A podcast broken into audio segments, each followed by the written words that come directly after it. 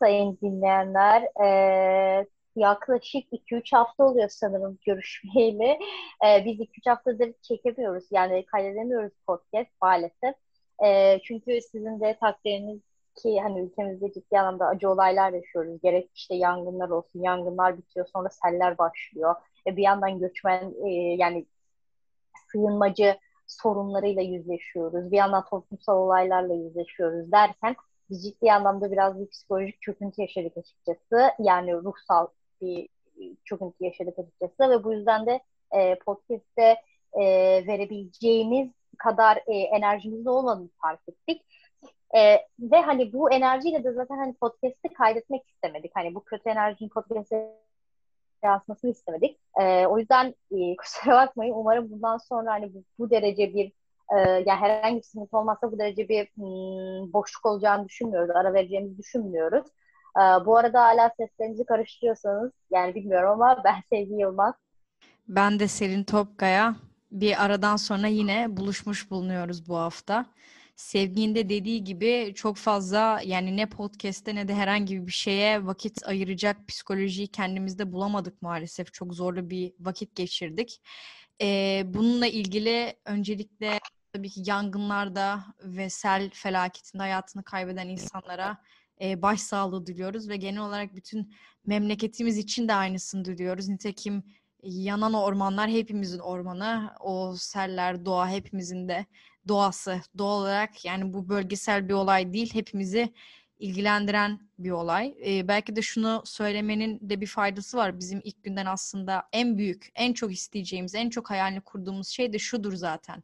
Bu çevre bilincini oluşturduğumuz vakitte e, toplumumuzun aslında şunu yapabilmesi mesela e, bir dere yatağına e, inşaat yapılması durumunda aslında bunda toplumsal muhalefetin e, o kadar güçlü bir çevre e, bilincine sahip olması ki sırf toplumsal muhalefet yüzünden bunların e, yapılamayacak duruma gelmesi ve biz bütün bunların da çevreye olan bilincin, sevginin ve saygının artmasıyla olabileceğine inanıyoruz.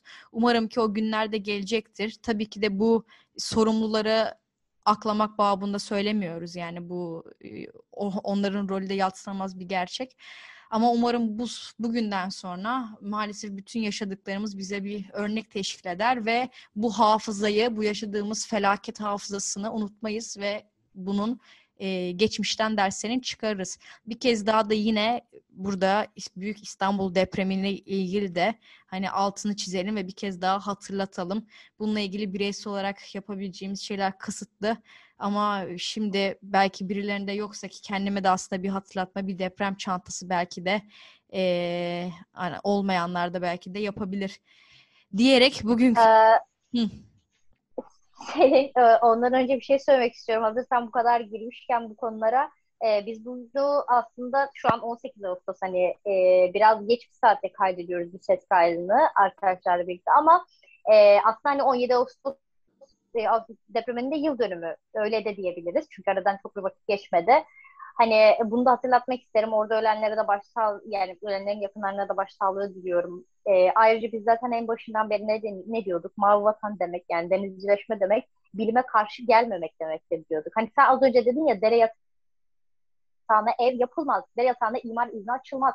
Ne bileyim HES'lerin kontrolünün e, yapılması gerekir ya da HES belki de o bölgeye hiç yapılmaması gerekir. E, yani ne bileyim sen az önce dediğin tekrar yine işte İstanbul depremiyle alakalı hani Kanal İstanbul'un nasıl yapılmaması gerektiğiyle alakalı sürekli bir şekilde konuşuyoruz. Yani aslında denizcileşme demek, denizci bilinci oluşması demek bilimin yapsınmamasıyla birlikte hani e, bütüncül bir süreci ifade ediyor ve biz bütün podcastlerimizde aslında e, temel olarak baktığımızda ne bileyim tırnak içerisinde hani büyük resmi gördüğümüzde bunu anlatmaya çalışıyoruz.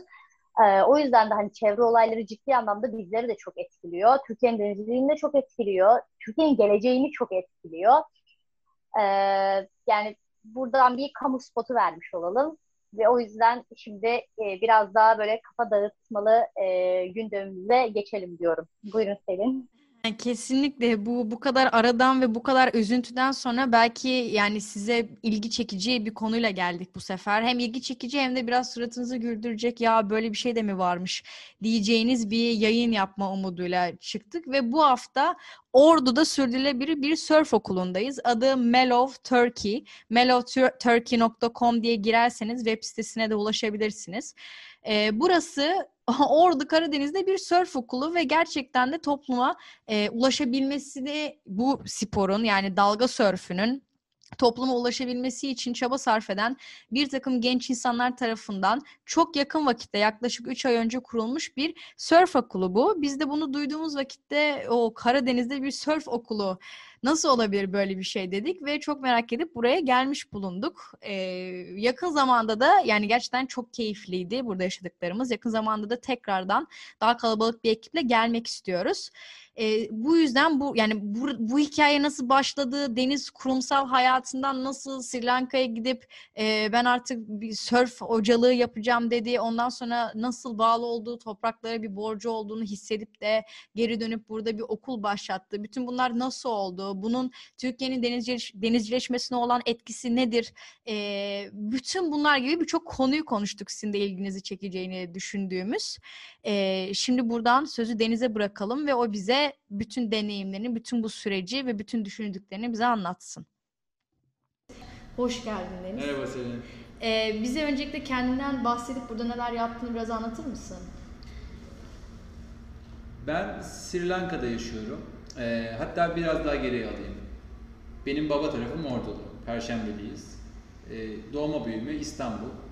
İşte klasik bir kariyer. Ee, iyi bir okulda okumak, iyi bir kariyer beklentisi. E, sonucu iyi bir üniversite mezun olup kurumsal bir hayata girmişim. Bir yandan da sürekli gelen e, bir şey var.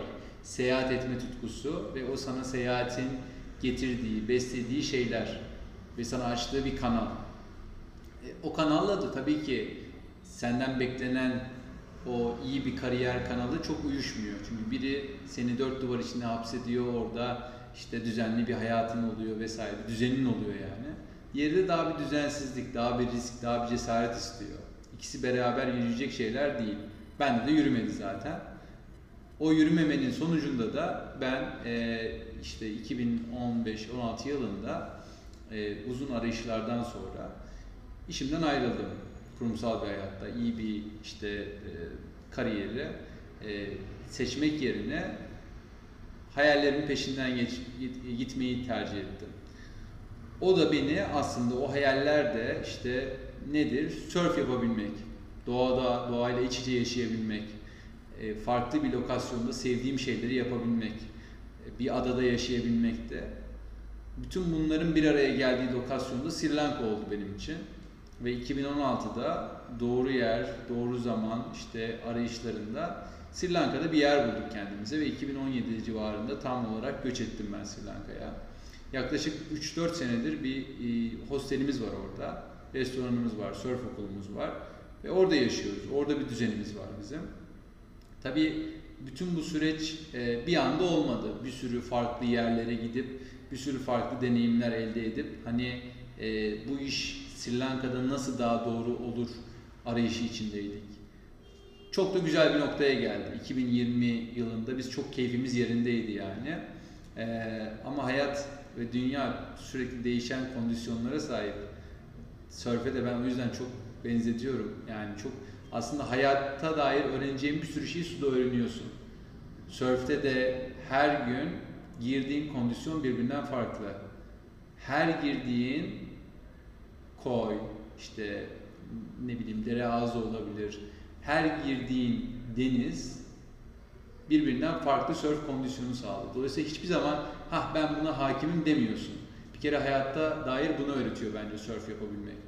Ee, biz de bunu tam olarak ya dedik Sri Lanka'da her şey çok güzel gidiyor, tam keyfimiz yerine derken bir anda pat pandemi oldu. Ee, ve bir anda oradaki düzenimiz değişmek durumunda kaldı. Benim için iki seçenek vardı. Ya ben Sri Lanka'da kalıp hayatımın en güzel senesini geçirecektim. Ee, turistik harika bir adada turizmin olmadığı, dolayısıyla bütün aktivitelerin size özel olduğu, işte bizim yaşadığımız o hostelin olduğu o, o sahilde atıyorum sadece arkadaşlarımla ben güneşlenip surf yapabilirdim. Ya da benim 10 yıl içinde işte 20 yıl içinde hayalini kurduğum, yapmak istediğim bu işte bahsediyorum ya surf lokasyonları işte Sri Lanka vesaire diye. Onu bir modelini Perşembe'ye, Ordu'ya getirmek. Ya da böyle bir topa girecektim.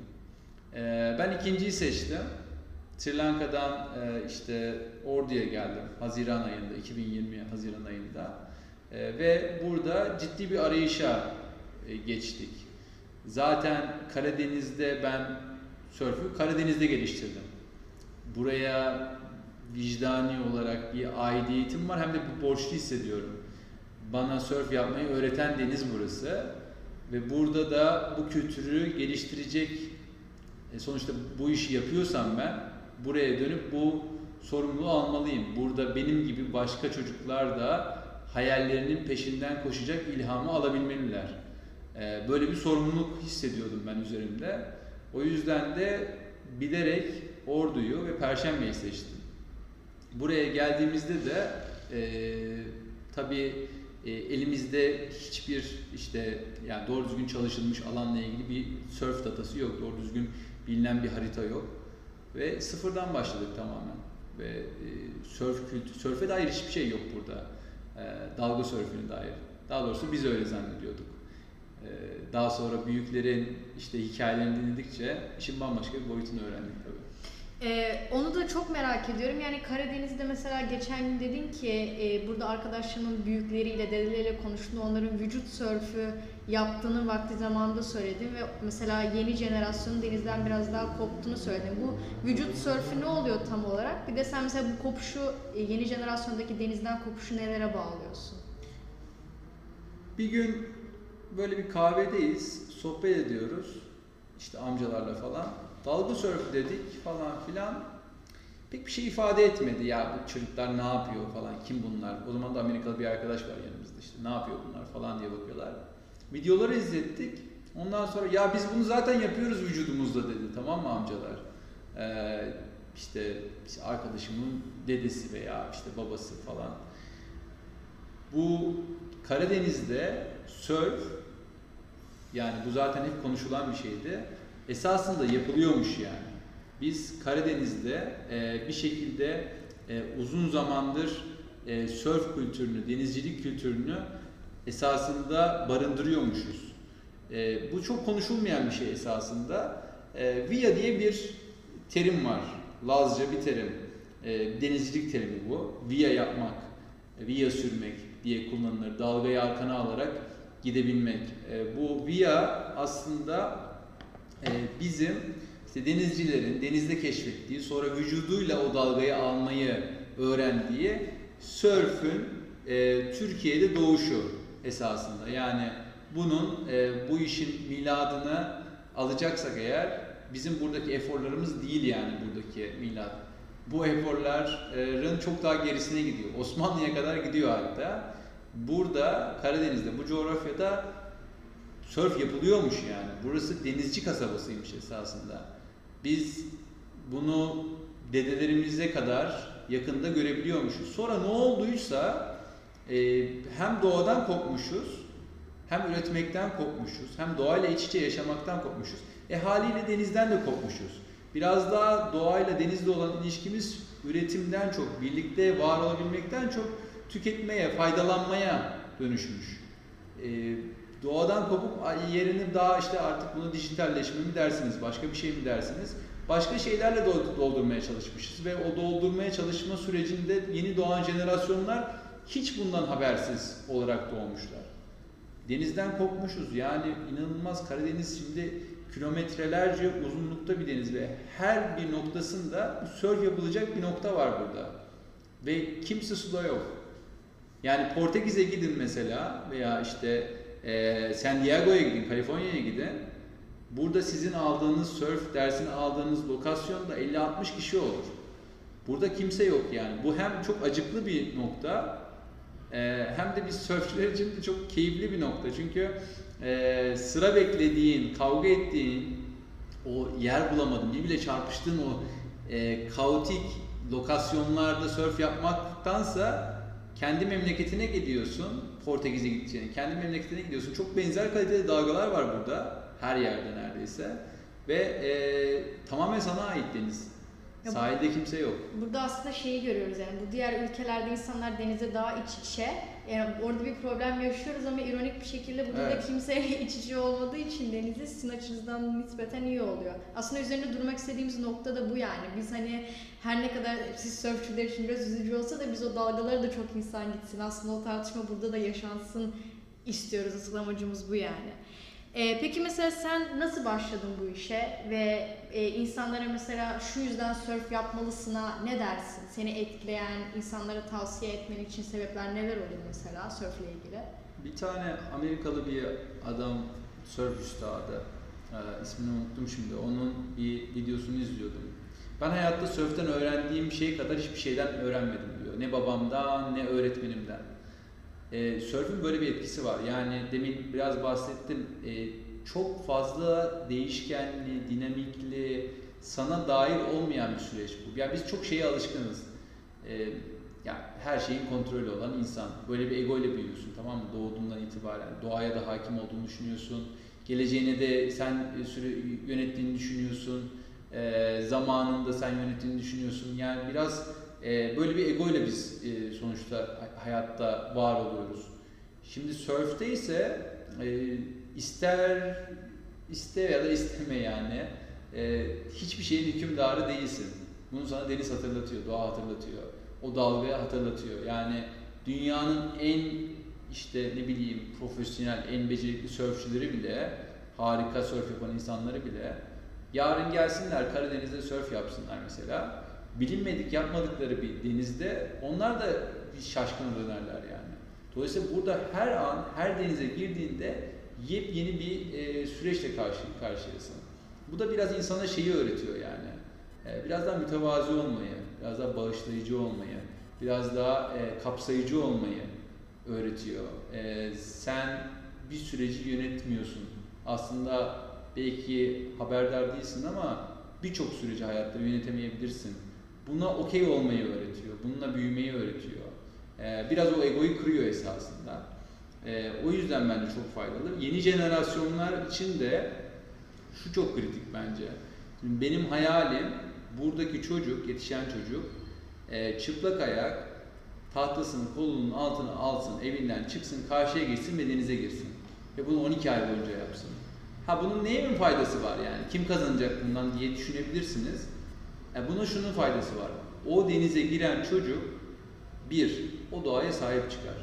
O denizi kirletmeye izin vermez. E, kirlenmesine izin vermez. Kirleten biri varsa onu da uyarır. O doğaya nasıl sahip çıkacağının yollarını arar. Çünkü yani atıyorum ben Sri Lanka'da mesela iyi bir günde 6-7 saat suda geçirebiliyorum. 6-7 saat sen yatağında uyurken geçirmiyorsun. Yani kendi evin yatağın gibi bir şey oluyor o. Şimdi böyle bir yere nasıl sahip çıkmazsın ki bu e, otomatik gelişen yani otantik bir şekilde o jenerasyona yerleşecek bir şey bu. Ve böyle büyüyecekler bu çocuklar. E yarın bu surf yapan çocuk avukat olduğunda da, doktor olduğunda da, e, belediye başkanı olduğunda da bu vizyonda düşünen, yani bunu dışarıdan pompalamak değil bu hani hadi çöp toplama kampanyası yapalım falan filan bunlar kötü diye demiyorum da hani birin dışarıdan push ederek yaptığın bir şey değil. İçeriden gelen, içselleştirdiğin bir şey bu. Ve yarın bu jenerasyonla eğitim alan, ya bu çocuk sörfçü de olabilir, sörf eğitmeni de olabilir ama avukat da olabilir bu çocuk yani. Bu çocuk işte e, dediğim gibi yani bir milletvekili de olabilir, bir doktor da olabilir, mühendis de olabilir. Bu vizyonla bir şeyler yapacak dünyada. Bence asıl kıymetli olan bu Ee, ve e, yeni jenerasyonların bir şekilde hem bu doğadan para kazanıp e, geçimini sağlayıp yani sürdürülebilir bir şekilde buradan bir şeyler öğrenip geçimini sağlayacağını öğrenmesi lazım. Hem de buna bir şekilde sahip çıkmayı öğrenmesi lazım. Bu ikisinin paralel bence aynı değerde e, olduğunu öğrenerek yetişen bir nesil çok daha kıymetli bir nesil bence. Ee, peki burada kurduğunuz okuldan da biraz bahsetmek istiyorum. Mesela e, biz insanları su sporlarına yöneltmek istiyoruz. Bununla ilgili mesela daha önce yaptığımız yayında yelkenciliği konuştuk. Yelkencilikle ilgili genel olarak pahalı olduğu ile ilgili yani başlamak isteyen için mesela bir algı vardı. Bununla ilgili konuştuk. Sen okulunda mesela nasıl eğitim veriyorsunuz. Öncelikle bir kara eğitimi veriyorsunuz. Sonra suya gidiyorsunuz. Bir ondan bahsetmeni rica ediyorum. Bir de aynı zamanda mesela fiyatlarla ilgili e, insanların da ulaşabilmesi için onları da teşvik etmek adına bu bilgileri de biraz vermeni rica edeceğim.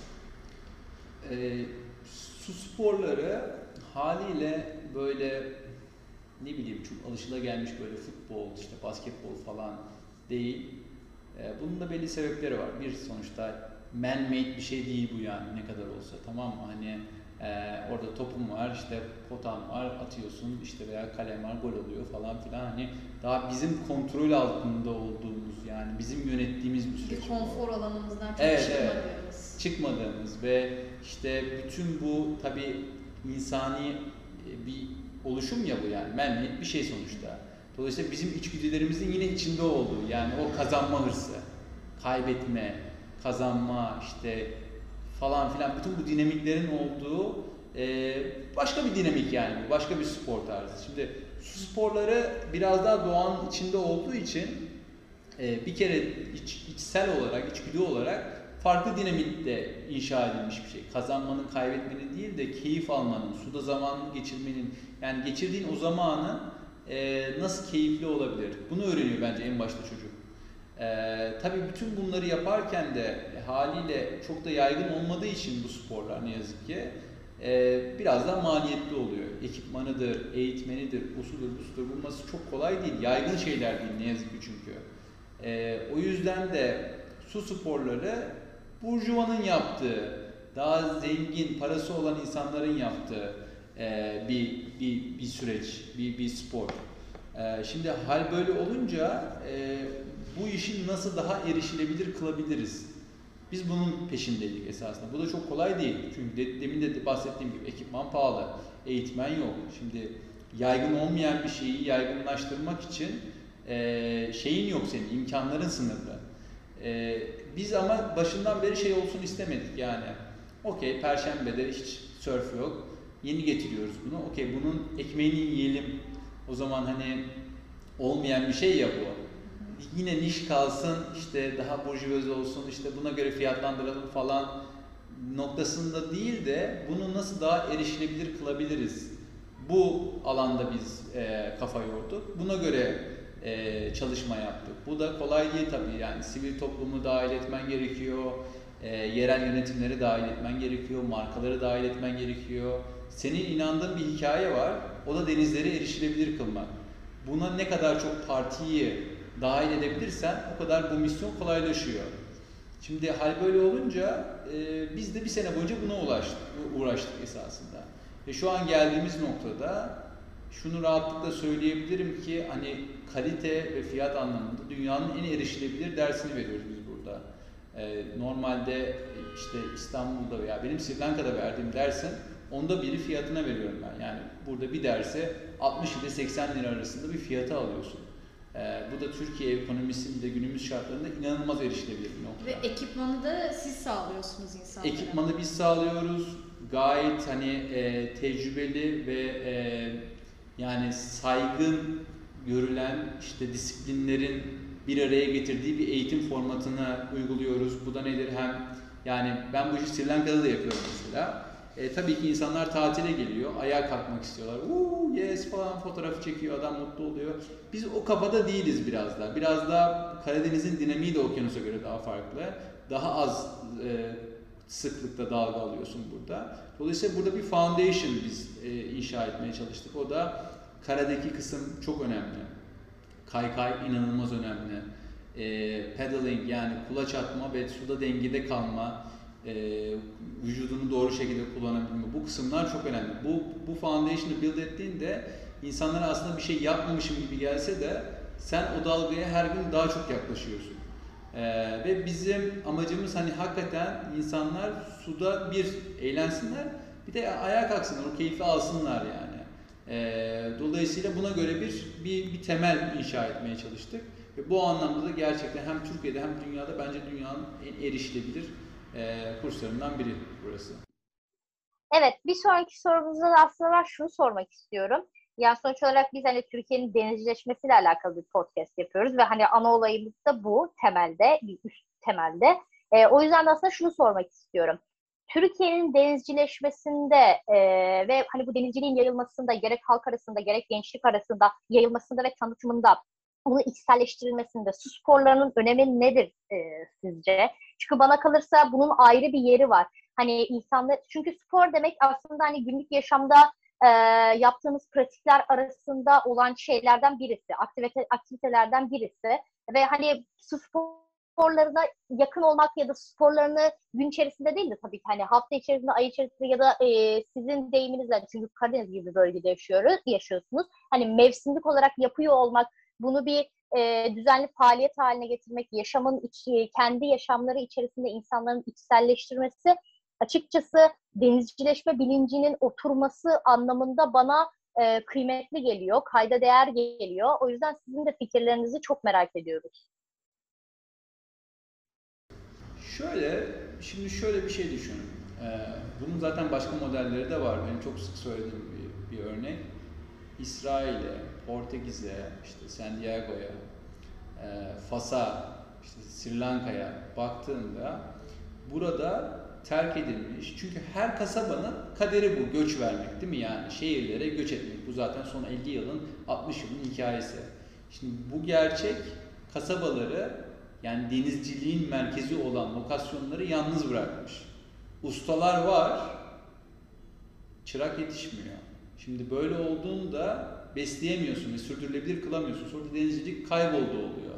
Denizcilik kayboluyor çünkü insan kayboldu esasında. İnsan yok oldu yani. İnsanlar şehire gittiler zaten. E, dolayısıyla bizim buradaki amacımız yani sen denizciliği yaygınlaştırmak istiyorsan, denizlerin erişilebilir olmasını istiyorsan burada bu çocuğa kalacak bir heyecan vermelisin bir.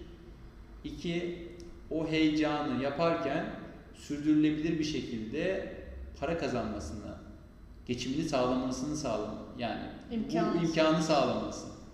Şimdi e, heyecan iyi hoş bir yere kadar ama buradan geçimini sağlayamıyorsa yine göç ediyor adam. Şimdi bizim gördüğümüz modeller şu.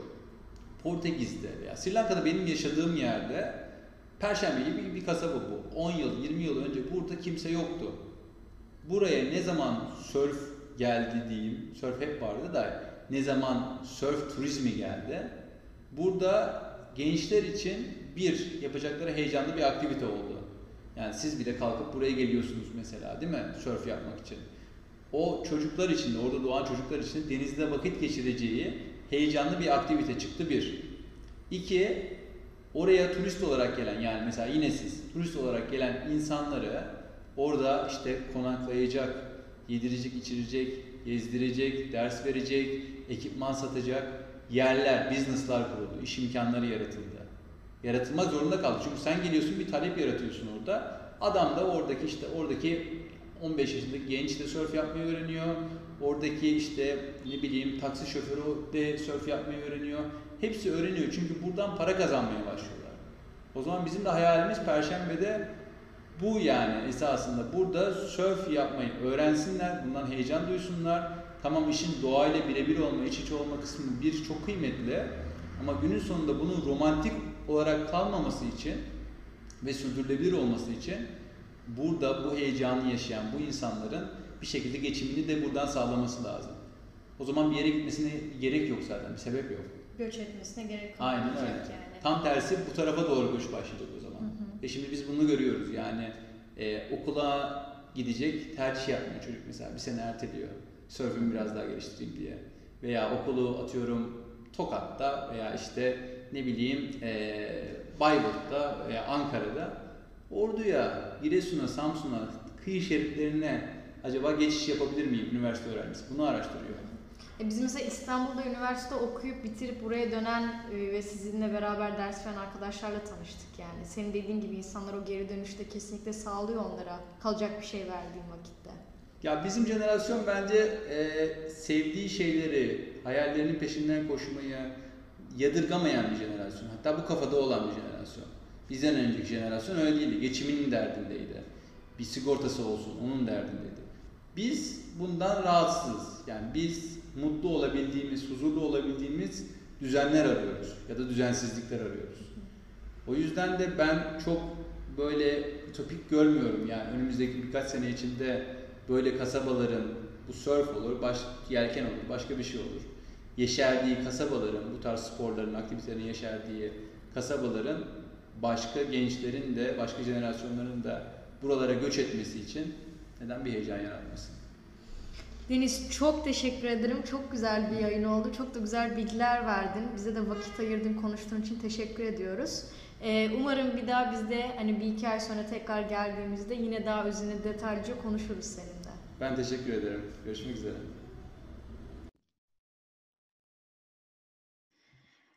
Umarım Deniz'in anlattıkları bizim ilgimizi çektiği kadar sizin de ilginizi çekmiştir. Zira biz bu konuşmayı yapmadan önce bile bütün bu konsepti çok ilginç bulup gelmiştik. Ve e, size hani çok kısa bir şekilde yani buraya şehir dışından da çok fazla insan geliyor. E, size de o yüzden e, buranın fiyatlarını, ders ücretleriyle ilgili aşağı yukarı bir fikir vermek istiyorum. Siz bu bilgilere ve daha detaylarına zaten mellowturkey.com'dan da ulaşabilirsiniz. Ama mesela 3 derslik başlangıç kursu 250 TL, 5 derslik gelişim kursu 400 TL, 10 derslik orta seviye kursu da 750 TL. İlk başta bir kara antrenmanıyla baş, başlıyorsunuz Deniz'in de anlattığı gibi. Burada mesela bir kaykay eğitimi alıp dengenizi bulmayla ilgili çalışmalar yapıyorsunuz. Daha sonra board dediğimiz e, surf e, ne denir ona sevgi? Surf e, tahtasının, heh, surf tahtasının üzerinde kulaç atma antrenmanı, bu tarz şeyleri yapıyorsunuz ve sonrasında denize çıkıp denizde bütün bunları deniyorsunuz.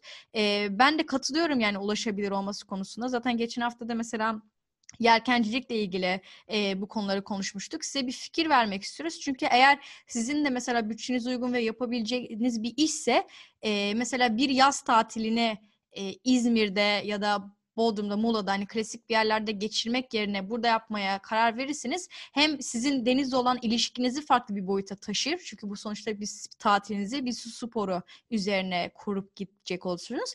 Hem de aslında e, her zaman yaptığınızdan farklı bir şey yapma şansını da elde etmiş oluruz.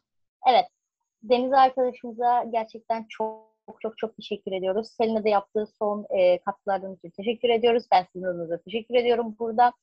E, bugünkü programımızda sizlere yine e, geçen hafta yelkeni anlatmaya çalışmıştık. Bu hafta da aslında hani sporlarından sörfü anlatmaya çalıştık. Hem de Karadeniz bölgesinde olan bir e, arkadaşımızdan ve bizzat e, içinde bulunan hani durumun yani faaliyetin içinde bulunan bir arkadaşımızdan bunu öğrenmiş olduk. Ayrıca vücut sörfü tarzında ilginç şeyleri de öğrenmiş olduk ve sizlere de bunu aktarmış olmaktan gerçekten çok memnunuz ve açıkçası bu podcast'in yani yayınlanması adına da gerçekten çok heyecanlıyız. Umarım siz de çok beğenirsiniz, çok seversiniz. Ee, bir dahaki haftalarda görüşmek üzere diyoruz. Provanız daima net olsun. Bu arada ilgililer için e, Milli Savunma Üniversitesi'nin e, güvenlik teorileri ve bölgesel tehdit analizi kitabı da çıktı ve burada Sevgi'nin de iki tane makalesi yer aldı. Yine bizim konularımızı çok içerdiği için de e, ilgililerine muhakkak öneriyoruz. Ben öneriyorum zira şahsen. bir ilk makalesi Asya Pasifik güvenlik ve tehdit analizi de Arktik bölgesel güvenlik ve tehdit analizi. Onu da söylemeden e, geçmeyelim diyoruz. Bunların PDF'ine de e, internet üzerinden ulaşabilirsiniz.